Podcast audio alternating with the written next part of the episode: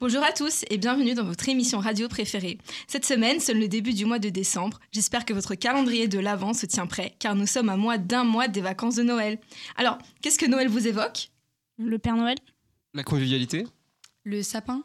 Les repas conviés Eh bien c'est ça. Aujourd'hui, on va parler de patrimoine et en particulier du patrimoine français. Si je vous dis symbole de la culture française, à quoi vous pensez? Au vin. Au poney phrygien et notamment à la baguette. Emblème reconnu à l'international, figurez-vous que la baguette a été inscrite ce mercredi au patrimoine immatériel de l'humanité par l'UNESCO. Plus qu'une fierté, c'est un honneur. Si chaque année plus de 6 milliards de baguettes sortent des fournils, presque 12 millions de Français poussent la porte d'une boulangerie tous les jours. Sur Twitter, Emmanuel Macron a même salué, je cite, 250 grammes de magie et de perfection dans nos quotidiens. Un art de vivre à la française en ajoutant, en ajoutant que nous nous battions depuis des années avec les boulangers et le monde de la gastronomie pour sa reconnaissance. J'espère vous avoir donné un petit creux, et si c'est le cas, rendez-vous à la boulangerie la plus proche. Eh bien, ça donne envie tout ça. Mais maintenant, parlons musique. Toujours avec toi, Léna. Comme tous les utilisateurs des plateformes Spotify ou Deezer, vous avez pu accéder à votre rétrospective de l'année qui vient de s'écouler. Qu'est-ce que ça donne pour vous? Perso, je suis à 30 000, 40 000 minutes d'écoute et genre 700 artistes. Enfin, c'est beaucoup, beaucoup trop. 700, en effet. Si la plateforme de streaming musical Spotify a dévoilé son récap des tendances d'écoute pour l'année écoulée, avec une tendance claire, le rap domine et les femmes restent à la traîne dans les tendances générales. Parmi le top 10 général des artistes les plus écoutés en France, ne figurent que des rappeurs français, à l'exception de The Weeknd, qui occupe la 9 position. Derrière lui, Jules, c'est Nino qui occupe la deuxième place du podium, suivi de Gazo, Damso, PNL, Naps, Orelsan, Tiakola ou encore Nekfeu qui complètent le classement. Le rap domine aussi du côté des titres et albums cumulant le plus de streams en 2022. Dans les deux classements, c'est le titre et son album éponyme Réfé du rappeur Nino qui occupe la pole position. En ce qui concerne les artistes féminines, pas une n'est parvenue à s'immiscer parmi les 10 artistes les plus écoutés. Alors, pour connaître l'artiste la plus écoutée en 2022, la plateforme a établi un top 10 exclusivement réservé aux femmes. Et surprise, la chanteuse la plus écoutée en France est belge. Avec la sortie de son album 95 à la fin de l'année 2021, Angèle a réussi à voler la première place occupée par Dua Lipa l'an dernier.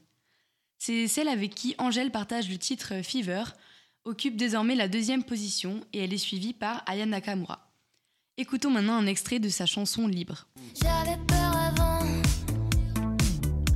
Je parlais tout bas. J'étais jamais devant. Oh non. Aujourd'hui, j'ai bien changé. J'espère que ce petit extrait de Angèle de tirer de son album 95 vous a plu. Nous passons à présent à Emma qui aujourd'hui va vous présenter la rubrique sport. Et oui, une actualité du sport qui revient beaucoup, c'est la route du Rhum. Et donc, c'est, et oui, cette course à la voile transatlantique en solitaire qui est courue euh, tous les 4 ans, de fin octobre à début novembre, vient de se finir. Le départ, il se passe dans notre magnifique Bretagne, plus précisément à Saint-Malo. Il suit un périple périlleux jusqu'à Pointe-à-Pitre, en Guadeloupe. L'édition 2022 de cette course mythique a accueilli 138 concurrents, dont 131 hommes et 7 femmes, répartis en 6 catégories. Le record de la traversée, il a été obtenu par Charles Caudrelier, vainqueur donc de la 12e édition, sur le bateau Maximon de Rothschild en classe ultime. Il a réalisé cet exploit en 6 jours, 19 heures, 47 minutes et 25 secondes. Et oui, on est précis chez les chroniques du coin. En plus de ça, il faut savoir que le classement est constitué entièrement de Français jusqu'à la 18e place, un beau record pour le sport français. D'ailleurs, il faut savoir que depuis 2002, c'est la France qui gagne à chaque fois et je vous propose d'écouter euh, les mots du vainqueur à son arrivée. Ouais, je suis même pas fatigué. En fait, euh, étonnamment, euh, la course a été épuisante, mais j'ai bien réussi à trouver mon rythme. C'était le, les premières 24 heures ont été dures, et après, je suis rentré dans. Et puis j'avais tellement la, la niaque, j'avais tellement envie de gagner cette course pour plein de raisons, pour toute l'histoire de, cette équipe, de ce bateau, de personnel. c'est vrai que moi, j'en rêve depuis que je suis gamin et j'ai jamais pu la faire, quoi. Et c'était une énorme frustration. Et puis un jour, on il y a trois ans, on m'a offert ce rêve-là et j'ai tellement de gens à remercier qui m'ont. Merci pour toutes ces informations. Mais je pense que beaucoup d'auditeurs, tout comme nos chroniqueurs autour de cette table, se demandent quelle est l'histoire de la route du Rhum. Eh bien, c'est au printemps 1975, Bernard Haas, qui est alors le secrétaire général, tenez-vous bien, du syndicat des producteurs de sucre du rhum des Antilles, et euh, Florent de Carsosson, qui, sont, euh, qui est un ami à lui euh, de l'université. Ils déjeunent ensemble rue Arsène-Houssaye, à Paris, et Bernard explique à son ami qu'il cherche une idée pour relancer la filière du rhum, lui donner un, nouveau peps. Florent lui répond Mais enfin, il faut faire une course à la voile, bien sûr, qui va vers les Antilles à l'automne. Et c'est comme ça que la route du Rhum destination Guadeloupe sera créée en 1978. Mais il y a aussi une autre belle histoire, et c'est celle du gagnant. Je vous laisse écouter euh, sa belle histoire. Voilà, donc euh, c'était c'est dingue, c'est dingue. Et puis voilà, pour des raisons personnelles aussi, j'ai perdu ma maman euh, il y a quelques temps et voilà, elle c'était son rêve que presque plus que moi que je fasse cette course. Et euh, elle est plus là pour partager ça. Voilà, je pense aussi à, notre armateur qui nous a quitté l'année dernière, Benjamin, et, euh, ben, qui, me permet de, vivre ce rêve, moi, et toute sa famille. Je les, embrasse et je les remercie euh, d'avoir cru en moi tout simplement pour, euh, ben, faire cette course. Vous savez également qui fête son succès cette semaine? Non, pas du tout. Pas du tout. Aucune idée. Eh bien, le sixième album de l'incontournable roi de la pop, Michael Jackson, intitulé Thriller, fête ses 40 ans. Et oui, sorti le 30 novembre 1982 et avec 5 millions d'exemplaires vendus au compteur. Alors, petite info, la première version du single euh, Thriller, tube intemporel, devait s'appeler Starlight et était présentée comme un concept beaucoup plus solaire que la version finale. Alors, est-ce que ce chef-d'œuvre aurait autant marqué les esprits pour, encore 40 ans, pour qu'encore 40 ans plus tard, il reste un incontournable des sessions de karaoké et des soirées? Eh bien, je vous propose de méditer là-dessus tout en savourant un extrait de la chanson phare de cet album.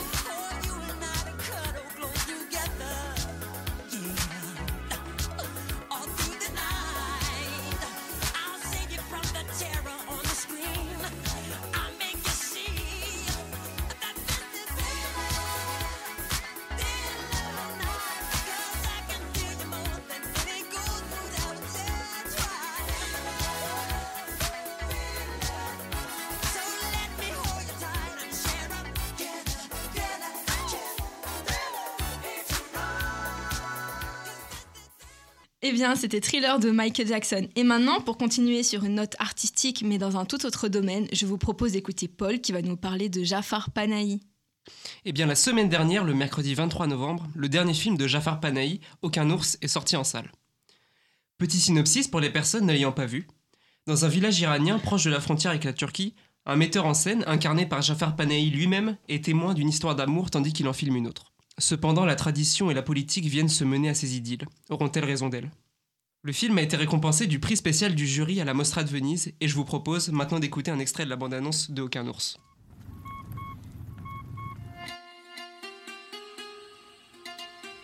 چه نونوار کردی چه خبره مهندس بریم مراسم مراسم چی مراسم پاکشویانه Çaygıranda iki tane büyük daş var. Biri kızı otudarla sol daşın üstünde. Oğlanı da otudarla sağ daşın üstünde. Dediniz ki oğlan sağ tarafında, sağ daşında, kız sol, sol tarafında. Dünya bunlar eğer əvəz olsa yerine mi?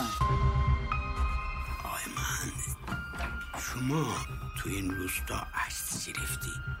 Herkese zaten hasta. Eh bien, seul ceux parlant persan auraient pu comprendre les dialogues. Et malheureusement, cette voix résonne dorénavant comme un écho lointain, car c'est, peut-être la dernière fois que Jafar Panahi pourra sortir un film avant très longtemps. Les vagues d'arrestations massives en Iran font rage et les acteurs culturels n'en échappent pas. En juillet dernier, plusieurs cinéastes ont été arrêtés. On compte Mohamed Rassoulov et Jafar Panahi, le réalisateur de Aucun ours. Il a été condamné à 6 ans de prison pour propagande contre le régime et mouvement anti-révolutionnaire à cause de ses films. Les répressions contre le réalisateur ne sont pas récentes. Dès 2010, suite à la sortie de Hors-jeu, qui dénonçait l'absurdité de la loi interdisant les femmes d'assister à des matchs de foot. Depuis, il a été incarcéré pendant 6 ans et en plus une interdiction de réaliser, de produire des films durant 20 années, s'ajoutant aussi au fait qu'il ne peut plus désormais partir ou s'exiler de l'Iran.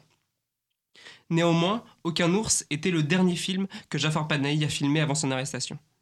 Mais s'il était interdit de faire des films, comment celui-ci a pu sortir?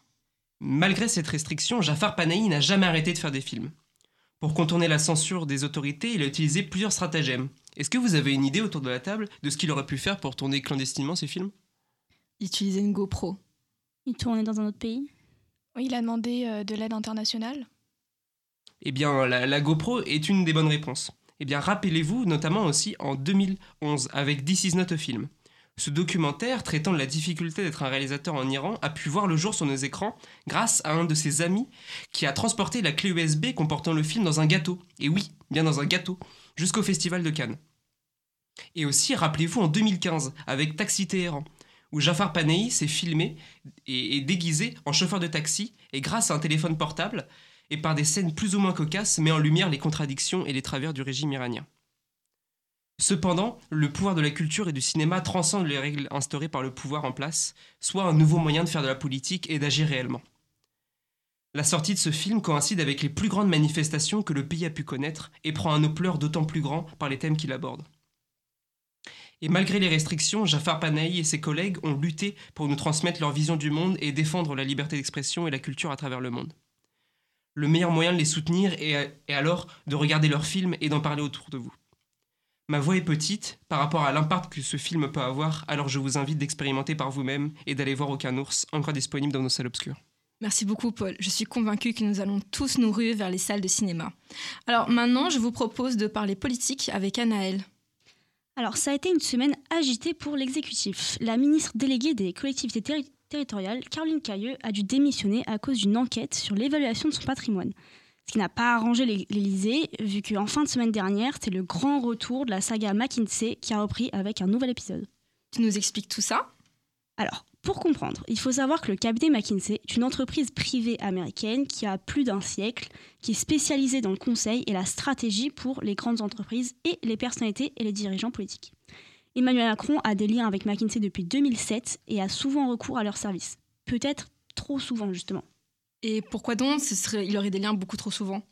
Eh bien, en 2021, d'après le Sénat, différents cabinets ont reçu un total de plus d'un milliard d'euros d'argent public pour leurs services et le plus utilisé était McKinsey. Ce qui a évidemment choqué, surtout considérant le fait qu'il semblerait que cette entreprise n'ait pas payé d'impôts en France entre 2011 et 2020. L'opposition a demandé à ce que des enquêtes soient ouvertes sur les liens entre la Macronie et le cabinet. Il faut aussi savoir que plusieurs anciens employés de McKinsey occupent aujourd'hui des rôles importants, que ce soit au sein de la République en marche ou dans des postes clés de l'État ou encore la direction de Polytechnique. En avril donc, une première enquête a été ouverte pour blanchissement aggravé de fraude fiscale. Mais pourquoi on en reparle aujourd'hui du coup? Alors cette semaine, le Parisien a révélé que le 20 octobre, deux nouvelles informations judiciaires ont été ouvertes, l'une pour des soupçons de financement illégal de campagne électorale d'Emmanuel Macron en, en 2017 et 2022, l'autre pour chef de favoritisme et recel de favoritisme. C'est évidemment une enquête extrêmement délicate vu qu'elle vise directement le président. Le PNF n'a donc eu d'autre choix que de réagir et a révélé qu'effectivement des enquêtes avaient été ouvertes en précisant que la première concernait alors attention, tenez-vous bien, la tenue non conforme de compte de campagne et minoration d'éléments comptables dans un compte de campagne portant sur les conditions d'intervention de cabinets de conseil dans les campagnes électorales 2017 et 2022. Bon, des grands mots pour dire que l'intervention de ces cabinets dans la campagne ne semble pas très claire. Mais euh, donc, comment a réagi l'Élysée? Macron avait déjà réagi en- au printemps en insistant que rien n'avait été fait qui était illégal. Cette semaine, alors que les nouvelles enquêtes étaient révélées, l'Élysée a déclaré qu'il, je cite, appartient à la justice de conduire ses investigations en toute indépendance. Mais au sein du gouvernement, les remarques sont contradictoires. Bruno Le Maire a reconnu qu'il y avait eu des abus et que le gouvernement était allé trop loin, ce qui ne semble pas être l'avis de, tout le monde, puisque Olivier Véran, lui, a réagi à ces propos en déclarant qu'il ne savait pas ce que c'était qu'une dérive ou un abus.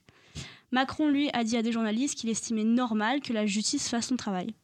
Je rappelle qu'Emmanuel Macron dispose de l'immunité présidentielle, ce qui veut dire qu'il ne peut être directement interrogé, mais à voir lorsque son mandat expire en 2027. Affaire à suivre donc. Merci beaucoup Anaëlle. Et c'est maintenant au tour de Léa. Léa, comment vas-tu? Très bien, et vous? Très bien, merci. Alors aujourd'hui, tu vas nous parler de l'actualité internationale, c'est bien ça? Tout à fait, nous allons faire un tour de l'autre côté du globe et parler de la situation chinoise. Une situation tendue qui inquiète et qui questionne. Donc on peut voir depuis plusieurs jours en Chine des manifestations aux multiples revendications. Les contestations s'appliquent finalement à à peu près toute la politique chinoise. On entend dans les manifestations des phrases scandées contre les mesures sanitaires jugées excessives.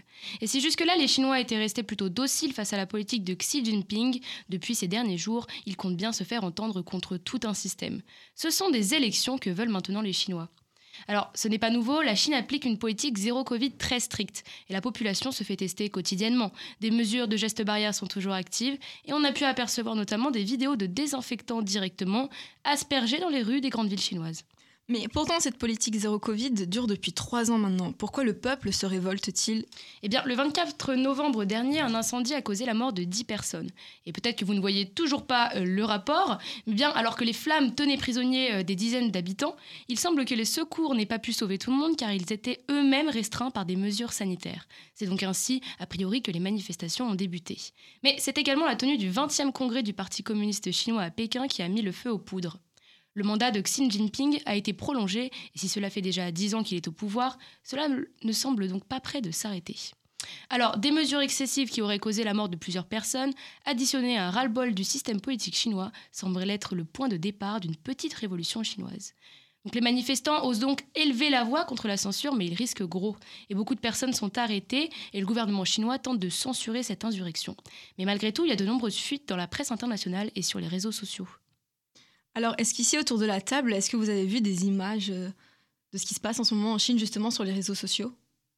Euh, oui, j'ai vu un petit peu de temps en temps, on voit, mais euh, après, des fois, même les images, elles sont censurées, donc ça dépend. Et oui, tout à fait. mais On a quand même pu voir quelques vidéos, par exemple, de manifestants, de manifestants qui ont été brutalisés et violemment arrêtés sur les réseaux sociaux. Mais le gouvernement chinois répond que ces manifestations sont fomentées par l'Occident. Et comme on sait, blâmer l'Occident pour à peu près tout, ce n'est pas nouveau. Les relations internationales avec la Chine n'ont jamais été franchement agréables, mais la Chine semble depuis peu se refermer de plus en plus.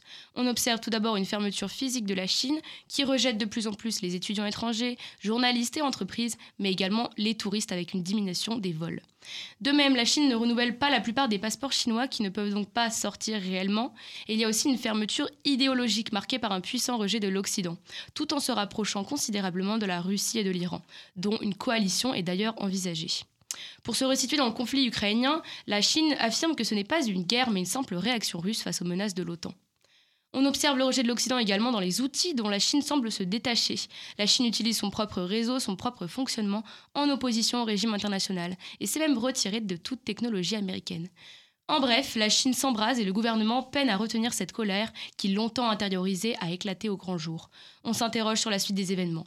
Alice Ekman, spécialiste de la Chine, ne croit pas en une révolution véritable. Selon elle, la censure et la propagande sont beaucoup trop fortes en Chine. Eh bien, merci beaucoup et nous espérons que le peuple chinois réussira à mener à bien cette révolution. Alors, c'était les chroniques du coin. Je vous souhaite à tous une très bonne révision et bonne chance pour vos partiels. On se retrouve la deuxième semaine de janvier pour le retour en force de nos chroniqueurs.